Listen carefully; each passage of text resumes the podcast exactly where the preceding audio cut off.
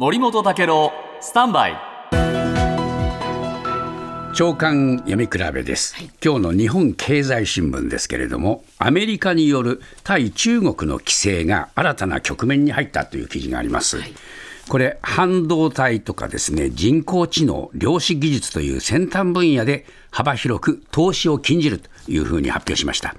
ですから規制の網が人、物だけではなくて直接投資という金の部分にも本格的に広がるのだというんですね、はい。でアメリカはですね、これこういうふうに言ってるんですね、企業個人は半導体など3分野の投資案件で政府にちゃんと届け出義務があるぞと。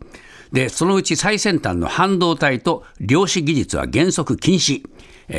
AI も軍事関連に関する、技術は禁止する方向で検討。なかなか厳しいですね。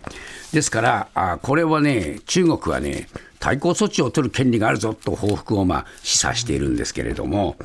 中国はどういうふうに言ってるか。東京新聞です。最も影響を受けるのは中国市場でチャンスを探るアメリカの投資家だろう、こういうふうに言ってるんですね。で確かに2015年から21年のアメリカの投資家からの中国への投資っていうのはですね、人工知能の業界だけでおよそ4兆3000億円に上るというんですね。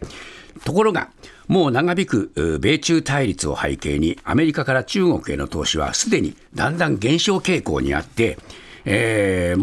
14年まではアメリカドルによる投資が中国の国内でだいたい6割超えていたのに、22年には2割ぐらいに減ってしまっていると。さらに今回の規制でですね、投資がもっともっと減るんではないか、これはアメリカにとっても損失ではないかと言われてるんですが、日本にとってもこれ人事ではなくてですね、中国とアメリカの板挟みにあって日本の投資もですね、右往左往というのが現実になりそうですね。